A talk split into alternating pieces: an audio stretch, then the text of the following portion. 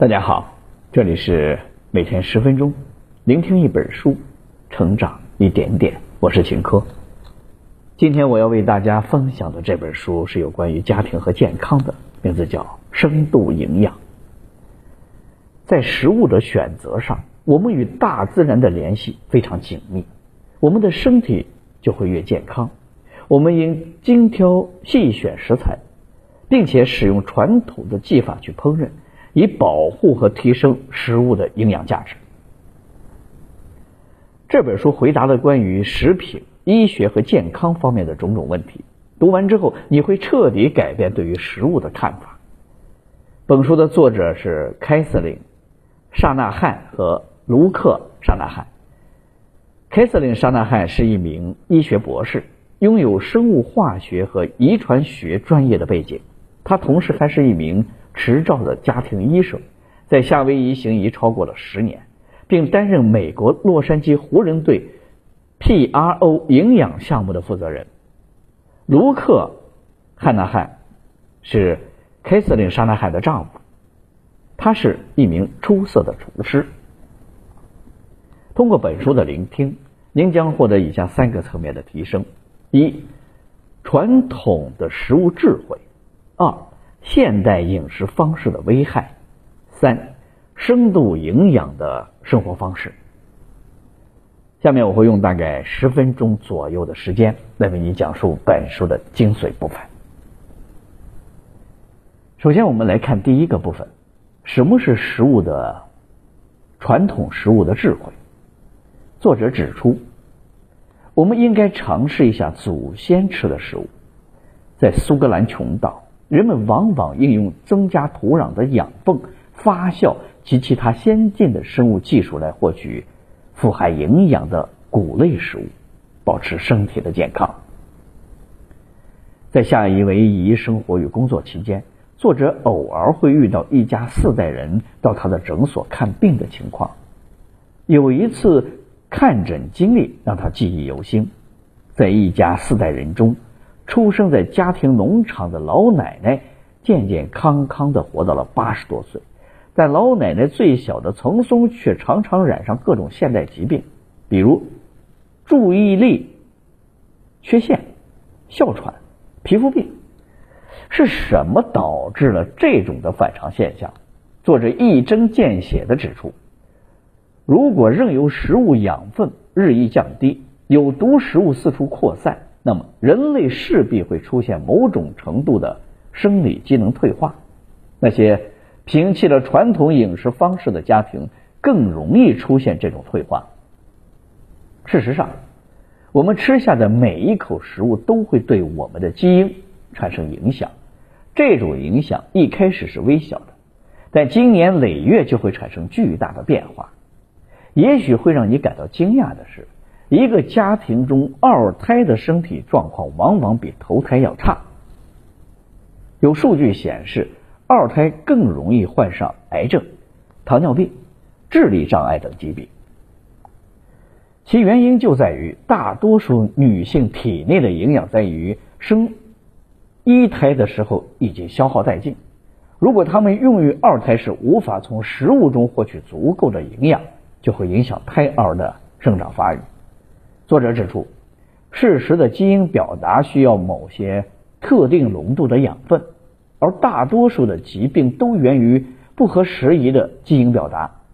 现代社会高盐、高油、高糖的饮食方式，往往会导致人们缺乏优质营养，甚至毒素入侵体内。孕妇如果长期食用不健康的食品，就会使婴儿的表现基因所发生根本的变化，这一点在二胎身上表现的尤为明显。了解了传统饮食方式的优点之后，第二个部分，我们来看看现代饮食方式有哪些危害。虽然我们认为现代人比古代人更加长寿，但实际上我们的健康状况已经不容乐观了。有数据显示。全球新增患癌人数一直在稳步提升，糖尿病愈发流行，且青少年的糖尿病发病率逐年上升，被失眠困扰的人是越来越多。超过三亿中国人有不同程度的睡眠障碍。正所谓种瓜得瓜，种豆得豆，上述疾病的发生有其偶然性，更有其必然性。从食物的角度看，无论是超长的食物保质期限，还是食物中添加的种种防腐剂，都对我们的健康构成了严重的威胁。有两类食品分成值得我们特别关注，那就是植物油和糖。植物油的别称叫做“大脑杀手”，顾名思义，作为最厉害的破坏大脑的毒素之一。植物油能够直接或间接的导致大脑功能混乱，影响人体系统功能的发挥。植物油之所以有毒，是因为它体内含有多不饱和脂肪酸，在没有抗氧化剂的保护下，多不饱和脂肪酸遇热就容易发生氧化酸败，从而导致食物的营养价值变低，甚至食物腐败。作者直言。植物油是市面上最不天然的食品了，和任何食物成分相比，植物油都是垃圾食品中的垃圾。除了植物油，糖类也是一类饱受诟病的食物成分。大家有没有注意到，舔过的棒棒糖和嚼过的太妃糖总是黏黏糊糊的？这是因为糖一旦溶解在液体中，就会与皮肤表面的蛋白质发生化学反应。即糖化反应，糖化反应是可逆的，但如果使用足够高的温度或加热，甚至加热的时间足够长，那么糖化反应就会带来不可逆的后果。具体来说，长期的糖化反应会扰乱人体的激素调节功能，让人过早的衰老。作者建议，在日常饮食中，我们应该主动的远离植物油和糖这两种成分。接下来的第三个部分。我将重点给大家介绍一种健康的饮食方式，以使我们更好的从食物中获取营养。不同地区有着不同的饮食习惯，但千百年来大家的饮食习惯却有着相同的本质。有四种营养丰富的食物受到所有人的认可，即带骨烹制的肉类、动物内脏、发酵发芽类的食物和生鲜食品。所以在日常生活中，我们应该多吃四类富含营养的食物。更重要的是，我们应该不断的改善自己的饮食习惯。在书中，作者给出了几点建议。第一点，多喝水。我们每天至少要喝一千八百毫升的水。你可以选择在三餐之前喝水，这有助于抑制你对零食的欲望。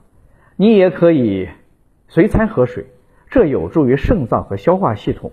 适应新食物，你还可以既在三餐之间喝水，又可以随餐喝水。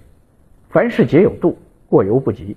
喝水虽然是个好习惯，但你我们每天最好不要饮用超过十六杯的水，否则就会对肾脏造成负担。第二点，不吃零食。经常吃零食会很容易导致不良的饮食习惯，很多零食中都富含人造香精。它们会破坏你本身的食欲调节系统，并削减你对简单的食品食物的热情。最糟糕的是，吃零食会破坏人与食物之间的关系。为了自身的身体健康，我们要尽量做到不吃零食。第三点，不要过量摄入碳水化合物。如果你的日常生活不以运动为主，而是只做适量的运动，比如慢跑。打网球、骑车或者游泳，那么你每天的碳水化合物的摄入量不能超过一百克。需要注意的是，我们早餐时不应该摄入过多的碳水化合物，晚餐才是我们摄入碳水化合物的黄金时间。第四点，适量的摄入蛋白质。碳水化合物的摄入量没有最低限制，脂肪的摄入量没有最高限制，只要不是经常超标就可以。蛋白质与这两者都不同，既不能摄入过少，也不能摄入过多。蛋白质摄入不足会的降低抗氧化酶的活性，影响人体的神经系统、免疫系统和骨骼系统的发育。第五点，正确的看待脂肪。根据作者的建议，我们每天的脂肪摄入量应该达到总摄入量的百分之六十到百分之八十五。听上去，我们似乎需要摄入大量的脂肪，但实际上此处的百分比参照的是热量，而不是体积或者重量。